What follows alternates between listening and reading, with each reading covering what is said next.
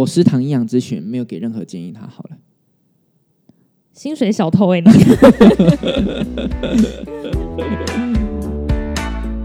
嗨，我是高雄陈意涵。嗨，我是阿江。阿江，你今天喝咖啡又吃甜食吗？我每天都嘛喝咖啡，而且我每天都嘛空腹喝咖啡。可是你有哎，可是那为什么广告都要说吃甜食？因为会啊，因为你空腹喝咖啡跟吃甜食，其实你就是会让那种所谓的胃酸比较容易逆流啊，会有那种不舒服感觉。所以空腹喝咖啡也会哦。主要是空腹吃一些太刺激的东西，像这个太冰、太烫啊、太咸、太辣啊都会，太油腻的啊、太甜的啊。嗯嗯，好，所以大家应该知道，我们今天是要聊胃食道逆流。胃食道逆流，我觉得也算是我们克服的询问到的问题，就是也是前段版的。那他都怎么问啊？客人都怎么问啊？他会说：“我胃食道逆流可以吃益生菌吗？”他们问的方式不是说，我同事有胃食道逆流的时候，我可以吃益生菌吗？他们的感觉是我胃食道逆流吃益生菌会不会好？哦，了解。当然，这个问题我们最后回答。对，这个问题我们最后回答。我想先问一下说胃食道逆流它包含哪些情况？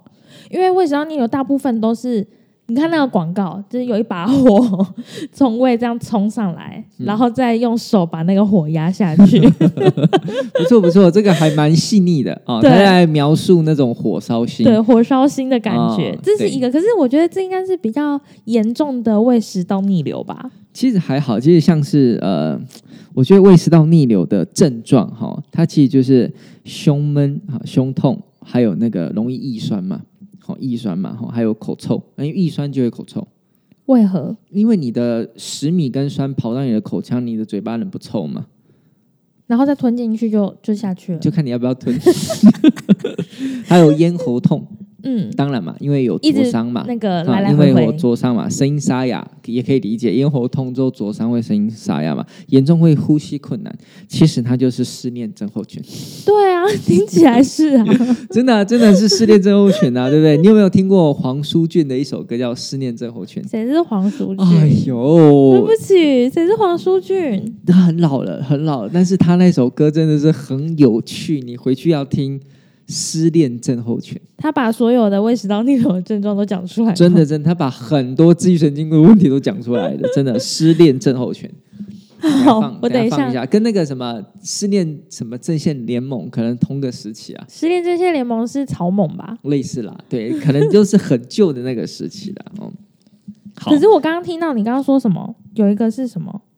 哎，你刚刚的那个后面几个症状是什么啊？失恋症候群，再往前可能30个。呼吸困难哦，呼吸困难为什么？哦，一样啊，你已经火烧心了，你就会有点，你又加上有点胸闷胸痛，你就是会有一些呼吸困难、啊、哦。嗯，但是这个都是一些表象，我在这稍微讲一下。如果说哈，真的蛮严重，会影响到我们的生命安全的话，那你可能要注意，比如说。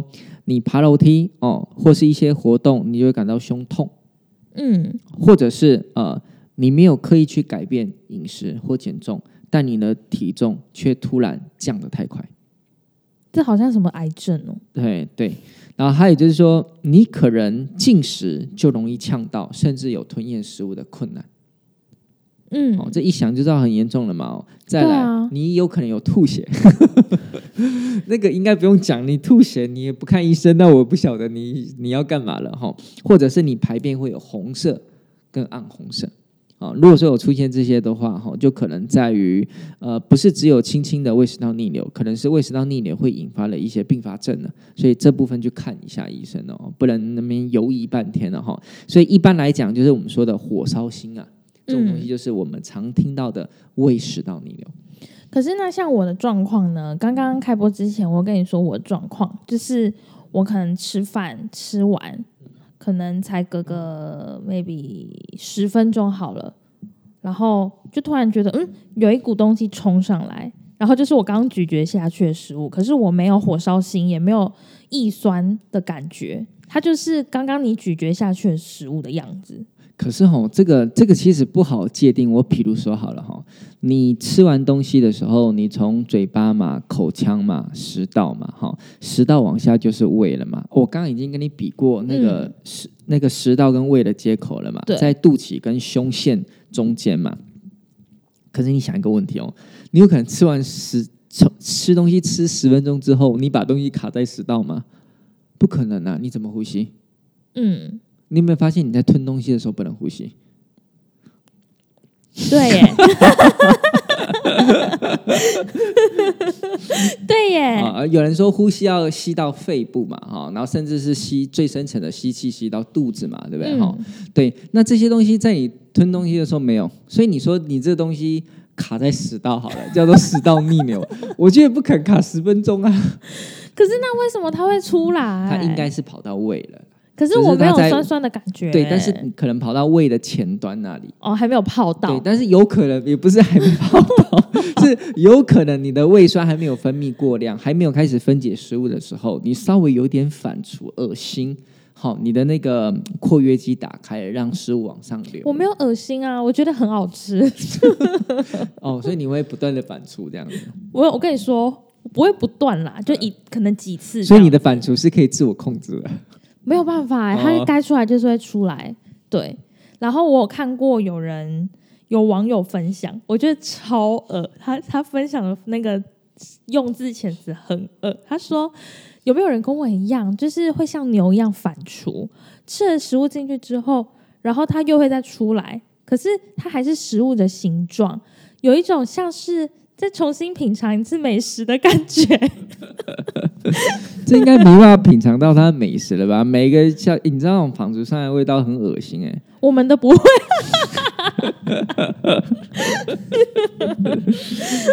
你要不要去报一下别科啊？我就想说，因为那个食道跟胃中间那叫贲门吧，对，我想说会不会是我贲门哦，就是它也是一个括约肌，对，括约肌，就是那个贲门是不是松掉？你这个让我想起了一个故事、哦，一个笑话，就是有一个人来问诊哦，就回到你刚那个问题，你们的那个不会臭哦，就有一个人来问诊说哦。医生，为什么我放屁都不会臭啊？哦、医生说，好，开个药回去。医生，怎么我开了药之后，我开始觉得我放屁会臭啦？医生说，太好了，我的药已经治好了你的味觉，你的嗅觉，你知道吗？我不是，你不是吗？我品尝得到美食，哦、我知道什么是美食。哦、你确定味觉没问题了哦？我也觉得他那样很恶。哎，刚讲了哦，对，那括约肌啊，因为一般我们东西吞下去的时候，吼，事实上吼，我们从食道接到胃的部分会有一个括约肌、就是一个肌肉。如果说你可能没有这个经验，你没有做过那种那个鼻胃管的那种，或是口胃管的那种所谓的检查。没有，我有做过哦，真的蛮痛苦的。它一个管子从我鼻子扔进去，然后就有一点像照胃镜那种嘛。对，就是照胃镜啦，哦、鼻胃管照胃镜，然后从我的鼻子撑进去，然后开始绕，然后绕到喉咙的时候，你就会开始想吐，然后医生会说吞个口水，你吞口水的时候，它顺便往下拉，一直下去，然后来到了你的食道的时候，好，然后来到你的胃的时候，它会进去，它会一直走到胃的底部，甚至肠子，然后再抽起来。哦，那真的有够痛，我真的觉得哦，真的，然后我就一直过程中一直这样子。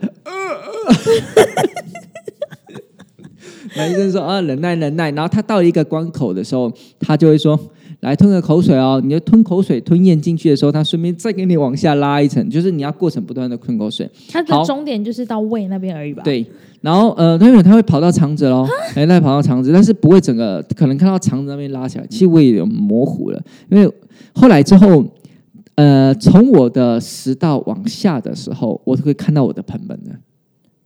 然后那个贲门吼，它会打开关，基本上你东西下去就像肛门的样子吧，有点像，但是它比较平滑，它没有那么粗糙，滑滑的很好看。当然有一些不滑，或者是有一些溃疡你也看得到。好，那总之呢，这个贲门的东西就是说，你东西下去它会开，但是你东西要从里面出来，它会关。它不会让东西出来。嗯，所以事实上它天然机制是东西下去的时候它会开，那东西开的时候我就看到我的胃了。我的胃你会看到其实有一些表浅性的胃酸在上面，就有点像是沙滩啊，沙滩有时候会有一些表浅性的水打上来啊，大概那种感觉。哦、嗯，对对对对。可是那你要怎么抽？就在吞一个东西，趁它打开的时候抽起来。对啊，每一步就是一直抽，一直抽，一直抽，所以你会感觉你有东西从你的鼻孔到你的食道到你的胃，然后再一直往上，你会觉得好像肚子有东西。嗯，哎，那种感觉其实挺奇妙的。我建议你可以试试看。我不要。对，然后它先麻醉你的鼻孔，还有麻醉你的食道，不然会痛。麻醉那边怎么够、嗯？对啊，对啊，怎么够？但是就是那里麻麻的，然后抽完之后你还会有点呼吸困难，因为麻醉了嘛。好可怕哦！哦，可是那为什么你那时候需要做这个检查、嗯、啊？不是，主要是因为哈，做这个哈有昏迷的，啊，有全身麻醉。我以前是全麻，就是舒眠麻醉。舒眠，对对对。然后从我的那个胃镜，好，就胃镜就是从我的嘴巴进去。反正我睡着了，还有就是还有就看肠子，就从那个肛门进去，我睡着，所以没有感觉，所以醒来之后医生说、哦、很好，没有问题，就这样子。这麻醉有麻醉的风险啦，而且麻醉有可能，如果说你不小心怎么样了，或是你出血了，其实它在你睡着的时候其实是有点危险的，因为你可能感觉不到一些状态，所以我才去试试看用那个不麻醉的，不是用舒眠的。哦，有够痛苦。那你之后如果要再照一次，麻醉吧，真的有点痛苦，真的有点痛苦。可是两个费用会有差吗？当然啊，舒眠的当然要、啊、自费啊，而且还会多收个，我有点忘了呢，6000块吧。啊、哦，而且那个舒眠的，你以为是舒眠医师吗？麻醉科医师吗？不是，不是。很多人都嘛是护士，其实这是违法的。对啊，这不行吧？对，我都讲了。对啊，我付了舒眠那个麻醉科医师的钱，结果来的是护士。哎，好险我有醒来。真的，这是弊端啊，没有办法，这已经是弊端了。反正我也不讲说是谁了。等一下讲一下。好，所以胃食道逆流，刚刚这样说起来，我那样好像也算哎、欸。算，但是重点是。正常来讲，那个喷门哦，那个括约肌，就是你下去的时候，它是开的，东西往上它不会开。那你就为什么会开？就是可能它松掉了，所以你东西可能往上了。嗯，但是你松掉一定是跟你的胃或是跟你的腹腔不舒服，它才有一股压力往上冲啊。哦，就是胃食道逆流。我以前有遇过一个厌食症的，我跟你说过吗？没有。嗯，它不是胃食道逆流，它是因为心病，然后所导致的胃食道逆流。他自己去挖吗？哎呀，我有跟你说过吗？没有，没有。好，这精彩了，这是我猜的，精彩了。他是一个易胖体质，好、哦，他就一直在抱怨，就是他吃什么都胖。好、哦，别人他说别人吃什么都没事，他闻空气、喝水就胖，所以他很不能容忍自己。哦，他是一个非常非常极度爱漂亮的人，嗯，然后可能家里经济也不错。这种东西都容易发生在这种人身上。然后他有一次就来找我，他找我的时候也是蛮不客气的，他说是我所有的营养师医师都看过了，你可以给我什么建议？哦，那时候还是我执照的第一年呢。遇到他我真的有点头痛啊。好，后来之后他就跟我吐他的一些心事嘛。心事就是说他就是容易易胖体质，所以他常常一件事情可能他父母亲不知道，他就是常常就是他受不了了，他就去买整桶的那个麦当劳的那个炸鸡块，不是麦克鸡块那种哦，是整块的，有骨头啊那种的，要圆形的肉。对对对，然后他一旦受到这种所谓的自己那么努力那么克制，然后别人轻轻松松吃美食还不会胖，他心里不平衡，所以他晚上的时候深夜就去买那种麦当劳的整个炸鸡桶，可能7-8块吧，他就一次全部吃完。然后吃完之后，他满足了，之后罪恶感来了，他就一直用催吐了。催吐怎么？就是用食指跟中指去拉，你把嘴巴打开会有一个东西嘛，拉那个开关，你去拉它，去动它。他是用它哦，我以为就是往舌根那边挖而已。对，舌根啊，就是这两个舌根啊，对啊，往下一直去。挖它啊，它有一个结吧，你一直去动它，你食物就整个反出，因为很恶心，把所有东西都反出，所以他把他吃了7-8块的炸鸡全部反刍。嗯，好，重点是我们会觉得真的是不可思议啊！他一个礼拜做3次，这真的是有点病了。所以，你看他的手啊，你看他手的那个食指，惯用手的食指跟中指都灼伤，他的嘴巴也灼伤啊。他一直戴着牙套，不是因为矫正牙齿，是因为他的口腔整个黏膜灼伤，所以要用牙套去固定，不然牙齿容易松动。啊，好可怕哦！可是我觉得他好像比较需要先去心理咨商哎。没错啊，没错啊，没错啊，他确实就是需要心理咨商。对啊。不过后来他好了，为什么嘛？他报名我食堂的营养咨询，我食堂营养咨询没有给任何建议，他好了。薪水小偷哎、欸，你。对呀、啊，因为其实哦，他主要是要处理他心里过不去的那一块了。后来我就说，那你就多喝水。就他真的多喝水，不过这食堂他都一直抱怨，他一直抱怨，一直抱怨，一直抱怨。那你就是一直倾听，一直倾听，倾听跟听不同嘛。偶尔给个回应，那基本上不管他讲的有没有很扯，你就是听。然后他只要抒发完了之后，他这个行为就慢慢减少，一个礼拜3次，2次1次，后来没有。好，他妈妈还感谢我嘞，说我是用什么方法？我说没有，我什么都没做，你们就是不想听他讲话。哦，哎，类似这样子啊，这是另外的课题。薪水小偷，我的结论还是这个，听还是会累的、欸，好不好 ？OK， 就这样子、啊。所以他是属于那种厌食的症状所导致的胃食道逆流的症状。所以你看啊，胃食道逆流会有什么？不只是胸口灼热，它其实也会影响到我们的口腔。所以你才问说为什么会有口臭的问题？会啊，你都灼伤了，你就会有口臭的问题啊。嗯，所以像他这样子长期下来，像刚刚说的，就是整个口腔灼伤，食道应该也会灼伤吧？会，它一定是因为整个逆流上来嘛，它一定会有灼伤。那这样会不会比较容易有癌症？就是病变还是？当然，如果说你胃食道逆流一直没有控制好的话，你会慢慢演变成逆流性的食道炎嘛，然后之后就会有食道病变，甚至是食道癌。嗯，这会啊，因为你让细胞一直病变啊。嗯，而且其实这里的细胞不太容易病变的。食道的不太容易病变，对呀、啊，你应该是说食道，因为你不要用不正常的方式，比如说好了，你会去吞很酸的东西吗？你会不会去吞很烫很滚的水？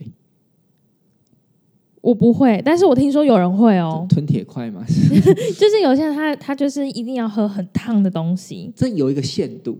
那个限度是你总不能他喝个80、100度的 CC 的水进去嘛，不可能嘛，对不对？但是你食道溢出来的胃酸很酸，有时候酸的会比 pH 2到3呢，跟盐酸一样酸呢。那正常你不会吞盐酸进去嘛，那你吐出来的东西就是盐酸，这种酸度啊，所以食道正常下它不太会病变，为什么？因为我们人去管控食物都管控得很好。太酸的那种会刺激性的我当然不用嘛，或是太烫的我也不会那么笨让它烫自己嘛，手摸了都会烫的东西我绝对不会喝下去。但是你食道逆流东西上来的时候，它确实就是不正常的酸，所以才会有而且你无法控制，对，无法控制，所以才会引发真的确定到最后有可能会有一些食道癌的，或是什么可能到口腔癌啊之类的，类似啦。口腔癌是你真的口腔要有病变，通常是嚼槟榔啦。可是食道癌就真的是很有可能。对啊，没错。胃癌呢？哦，还是不会到那边哦，除非是你是胃食道逆流，你又合并有胃溃疡。哦，这之后的课题了。之后课你说是在录一集吗？对，在录一集了，不然这你连那个食道癌，那个你连消化性溃疡都要讲的话，你这一集会太多内容、好，而且会可惜掉。那可惜掉，我现在在存另外一集，好讲好了，下次是讲这个胃溃疡。像刚刚说，你说比较甜、比较酸的食物哦，会比较容易有胃食道逆流。对，其实它。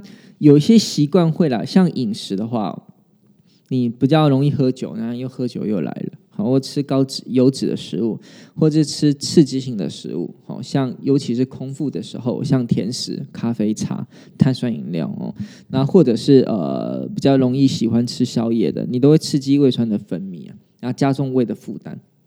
那跟那个呢，跟你一吃完就躺平，这也会不会？它是属于行为，好，因为我们都有地心引力嘛。我站着的时候，我食物其实往下掉，可是我躺平的时候，它的地心引力就没了，所以你的那个括约肌的那个出口的几率会比较大。嗯，对。但是一般来讲，吃完东西就躺平的几率真的是蛮低的。不会啊，像我有时候晚餐吃完，我真的很。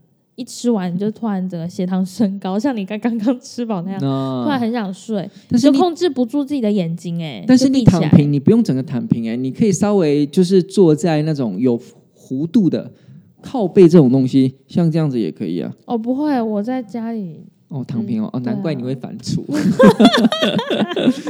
松了。可是不是在躺平的时候反刍哎、欸，就是譬如说出去吃饭。然后，我想一下，最近一次是什么时候啊？反刍吗？嗯，好像是吃完，反正就好像在外面吃完饭，在餐厅，然后就吃完之后就逛，然后就反刍了一次。那我在想，你有可能在那个括约肌可能真的比较松，因为东西从你的那个什么，从你的胃出去。到你的食道往上，到你的口腔逆流而上哎、欸，这样子说起来是不是？我虽然那个贲门括约肌很松，但是我食道都很紧实，松那么快，力争上游。对啊，松的那么快哎、欸。还有啊，如果说情绪啊比较容易紧张啊，或是比较处于在焦虑紧绷，也会哦，还有在怀孕的时候，或者是气喘的时候，或者是抽烟、糖尿病也是比较容易哦，这些都会。嗯，为什么糖尿病也会？糖尿病哦，对啊，他们的病发症，糖尿病的关联，那并发症应该是跟并发症有关，因为可能是主要是并发症，然后他的括约肌也变松了。哦，即使你只要想括约肌会变松，也会，比如说药物也会。如果说你用一些肌肉的松弛剂，它其实也会有这个问题。啊，是哦，你用了肌肉松弛剂吗？没有、哦，我只是想说，我就是不是有时候也会吃肌肉松弛剂吧？我不会啊，有时候就是有什么，有时候、有什么需要？我跟你说，上一次我去员工旅游，我们上次员工旅游不是去垦丁吗？对，我们去几天，4天3夜。对，我到第三天，哎，应该是第三天，我们不是在大草原那边玩，对，躲避球，对。玩，然后不是很热，我们大家就回房间休息嘛。可能那时候我已经动得很多，因为我不是在那边丢球，用腰这样带啊，背这样带啊，很大力嘛。然后那时候我可能没有注意到，我那时候可能已经有点疲劳了。我之后回去房间，我准备要冲澡，我就就是一只脚跪在床上，要去另外一边拿东西，就有一点用到你的腰还有背，我就拉到了。所以到后面那几天我。背是完全不能动哎、欸，就是哦，非常痛，就是第三天的下午开始，然后第四天回去我背非常痛，然后那天是礼拜六回去，我就赶快去找家里附近还有开的复健科诊所，然后他就帮我打针，然后跟开那个肌肉松弛剂还有消炎药给我吃啊，所以从那时候开始东西会反出来，没有更小的时候，只是你刚刚说谁平常会吃肌肉松弛剂啊？我no, 所以它是很特例的时候啦，它是很特例的时候。只是吃肌肉松弛剂，对，因为它那边也是一个肌肉，我括约肌也是肌肉，的确是会有影响。有些药物会有影响啦，对，确实。害我有点想起来逻辑是合理的，但是想不到那边去。合理啦齁，所以以后丢球，就是我以后尽量不要参加这种活动。对，可能就是家人不能在里面啦。对，不然我会太使劲，对，会太想打他。对，我会太使劲的打。好，所以就是习惯，就是像刚刚说的那样嘛。然后食物的话，刺激性的食物就会比较容易引发胃食道逆流。对，你会引起那种胃的那个敏感，然后所以它就会有时候胃酸就会比较多。喝冰的算吗？对啊，刺激性啊，只是每个人的刺激方法不同，有人太冰、太热、太烫、太咸。好，或是怎么样的，他会每个人就是，我们就定义这叫做刺激性的东西。像我不能吃大辣，我要是吃大辣的话，我就有可能会有食道逆流的问题。哦，但是我知道我不行吃那么辣，所以其实我也不会吃到那么辣。嗯，也是。那像一般都会怎么治疗胃食道逆流？一般会比较简单来讲，一般会用那个制酸剂啊。对，对啊，我觉得，可是制酸剂这个东西只是让不会减缓胃食道逆流这件事吧？对，因为其实这是属于那种哦，你已经胃食道逆流了，所以他会开制酸剂。可是那不会有那种不会胃食道逆流的药吗？就是吃预防吗？预防应该没有，预防没有，没办法，不会啊！你也因为胃食道逆流，它是属于那种你无法去辨别什么时候会的，所以你不可能先投药。嗯，对，你不可能做这件事情，所以基本上就是你已经胃食道逆流了之后呢，它就给你一个制酸剂。让你的胃酸不要分泌的太快，对，就抑制胃酸，所以你就比较不会想要再去吐恶心呕吐，然后喷门就不会一直让里面的食物跟胃酸跑出来。它是一种叫做不是从根上的治疗，对啊，它只是在减缓你的症状而已啦。对，那我就是反正你那个时候一定是你的食物跟你的胃酸很澎湃了嘛，你知道吗？这个时候从你的那个括约肌就松了嘛。那既然我没办法影响你的括约肌，所以我就是先让你的酸降低。那你就不会这么多东西要冲破你的括约肌，从你的食道逆流而上。它是其实只是解决你的表象，它不解决你括约肌松弛的问题啊。对啊，所以真没有办法解决。那这样子同理可证，益生菌其实也不会有帮助啊。没错，益生菌对胃食道逆流它没有帮助啊。对啊。可是那它对胃食道逆流之后的那个状况会有帮助吗？没有啊，也没有。对，你问错了，你想要问的是溃疡才对。溃疡可以哦。我跟你讲，很多人会把胃食道逆流跟溃疡搞混，胃溃疡或是那种，可是他们两个有关联吧？一点点，但是事实上他们是两个完全不同的东西。完全不同。我举例来讲，什么是溃疡？消化性溃疡也是因为胃酸过多。但是它侵害了像有可能是侵害了食道，不过它更多的是伤害到你的胃跟十二指肠，它是往下窜，不是往上窜。你说溃疡的话，对，因为你胃酸往上窜，往上面走就是胃食道逆流嘛，对。可是你胃酸往下窜的话，就是所谓的胃跟十二指肠，所以它们是一个往上，一个往下。然后往下才会容易造成溃疡，因为我们的胃啊、十二指肠那里都会有一些黏膜，黏膜嘛，然后有一些这个酸啊，它就会去侵害黏膜，让它糜烂或者是那个破皮，然后比较严重，我们就会称之为溃疡。它是往下走，不是往上走。那但是我们的消化道，比如说像是胃跟十二指肠，虽然它们会有胃酸，但是它们本身可以抵御胃酸，是因为它们的黏膜会不断的更生啊，又再生，有点像是那个《鬼灭之刃》的那个鬼，有没有？没有看原著啊？没有看，我没有看，太可惜了，剧作居然没看。那我讲我的好了，原著去把那个鬼砍掉的时候，是他们那武功。能力相当好，但是为什么炎柱最后死了？因为炎柱是人类，他不能再生，但是鬼可以再生。他被砍断脚、砍断手，他一样可以再生。所以炎柱死了，死啦。对啊，我多伤心呢。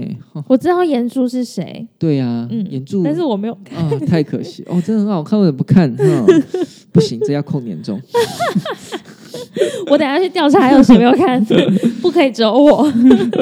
好，就是因为这个本身那种黏膜会受损，但是它会不断的更新又更生又再生嘛。那它本身胃还会分泌一些这个碳酸氢离子，它本身是一种碱性的东西，所以它可以中和一些胃酸 pH 值的一些震荡啦，所以其实是不会有这个问题的。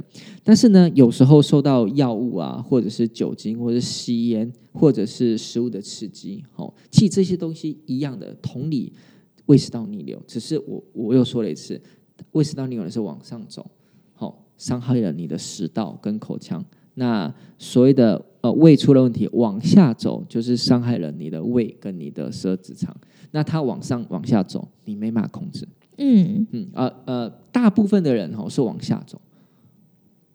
不太会有人，因为括约肌，那你说大部分的人是大部分胃有问题的时候都是往下走，就是胃溃疡和舌掌溃疡比较多、哦、因为只要你不要欧北去拉它，你知道吗，让那个括约肌习惯你东西会往上吐的话，事实上它是紧闭的，只要它紧闭了就跟你的食道口腔没有关系了哦、所以通常它闭着了，所以通常胃有问题就是往下走才对，不会往上走，嗯，哦，只是不正常，它括约肌松了才往上走嘛。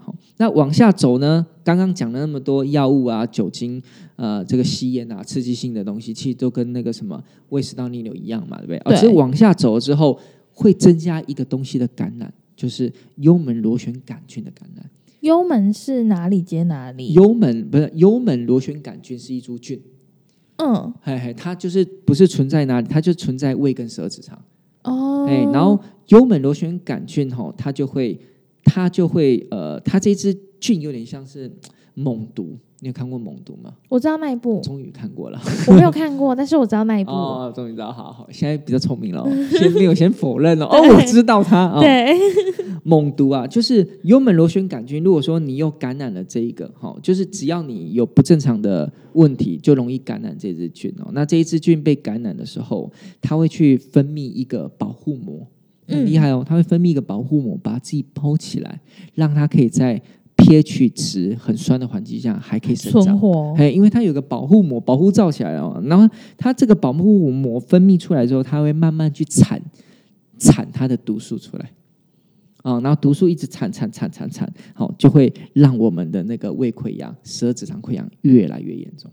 哦，可是因为它是菌，所以你这时候吃益生菌就会有用哦。所以我们把益生菌定义在哦，它对胃食道逆流没有帮助，因为胃食道逆流是这个括约肌的异常，它是那种物理性，对，物理性括约肌的异常。好，那对胃溃疡好，或是胃溃疡跟那个舌质上溃疡有没有帮助？也没有帮助，因为你造成胃溃疡跟舌质上溃疡，是因为你的胃黏膜受损了。嗯，好 ，OK。那益生菌只是做到补救，就是如果说你的溃疡是属于有幽门螺旋杆菌的感染的情况之下呢，益生菌就有这个作用。嗯，哎，但是它只能一样，就是你得了这个问题，它去做挽救，但是它不是从你的根上去做预防的啦。嗯，哎，就是这样子。可是不会有人去，因为你刚刚好像一直讲到一个重点是喷门它松掉了嘛，或者 对，那它这个喷门松掉，不能让它变紧吗？哎，好像目前没有办法让括约肌变紧，哎。是哦，对啊，不能把它缝的小一点。有这种手术吗？自己讲出来都觉得很好笑。我还没听过呢哦。那有什么训练它的方法吗？应该是说你减少让它打开机会。你只要减少让它打开，它就会越来越不会打开。我不是我说打开是不正常的打开，你只要减少。东西由里面往口腔出去的那个打开的动作，它就比较不会打开。不然你现在不信，你现在每天回去，你都去拉你的那个口腔，你去拉它，你就会有点恶心呕吐，有没有？你就吐东西，你可能每天这样做，过了没有久，你的喷门就你的括约肌就松了。为什么？它习惯东西会往外吐了。你就让他不要这个习惯就好了。你说你一直不要有习惯，它细胞也会修复啊，也会越来越紧实啊。对不对？但是可能老了也会松啦。对啦，就是这样子。哦，所以其实益生菌就对于胃食道逆流，不管是胃食道逆流本身，还是胃食道逆流造成后续的状况，它其实都没有办法改善。它对这方面没有改善啊，所以客人他们都不知，就是都误会了。但是客人其实有时候在问胃食道逆流的问题，他其实可能也不晓得他是胃食道逆流，还是舌质上溃疡，还是胃溃疡，他其实有时候不太清楚。嗯，嘿，因为其实他们有时候症状很像，对，哦，像那个胃溃疡有可能会吐血，对，对啊，他有可能会吐血啊，因为东西往上。你的食道跟你的口腔好，但是就是因为它很难受了，它可能里面已经胃黏膜出血了，然后你吐了，吐出来了之后你觉得吐血，那你吐血的时候你是属于胃食道逆流还是胃溃疡，你也不知道。所以你还是要看，或者是排血便也有可能是大肠癌啊。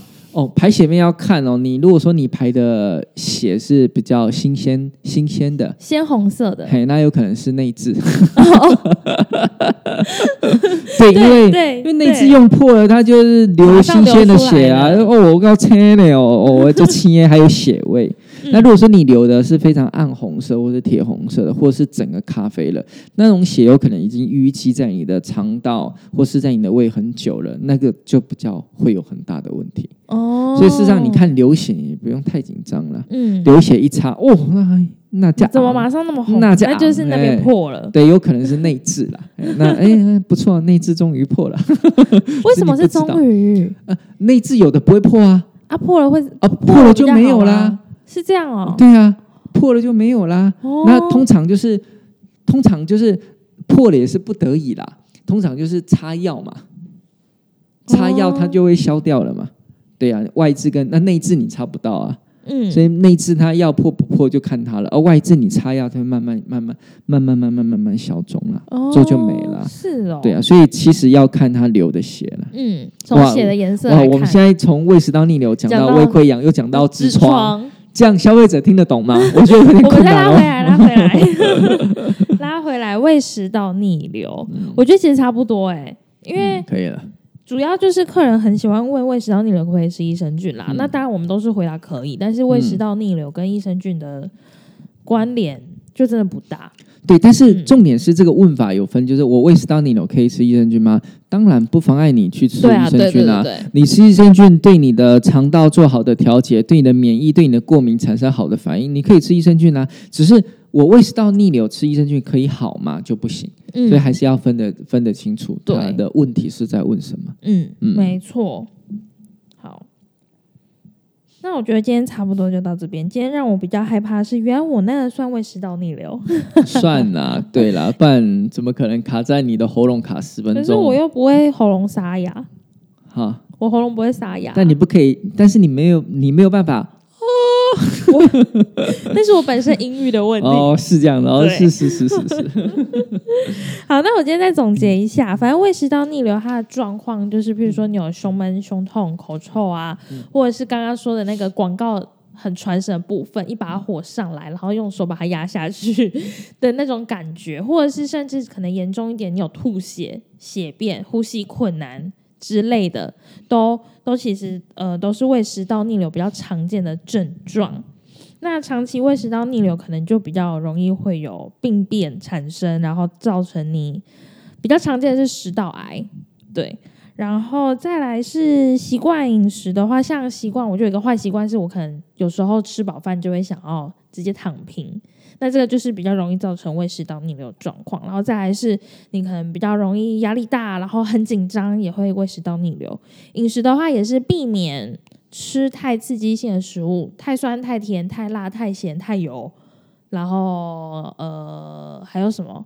碳酸饮料那种刺激性食物也比较容易，是没错。对，那至于治疗的话呢，通常都是吃制酸剂，就是降低你的胃酸的分泌。然后益生菌对胃食道逆流没有就是根本上面的帮助啦。对，你当然可以吃益生菌，但是跟胃食道逆流就是比较没有关联。那我们今天就到这边。那如果有任何问题的话，就都可以问我们哦。阿詹是不是有话想说？没有，就记得大家去听一下失恋症候群黄书卷，谢谢。黄书卷是不是？对，等一下你听听看啊。好，那我们就下次见，拜拜，拜拜。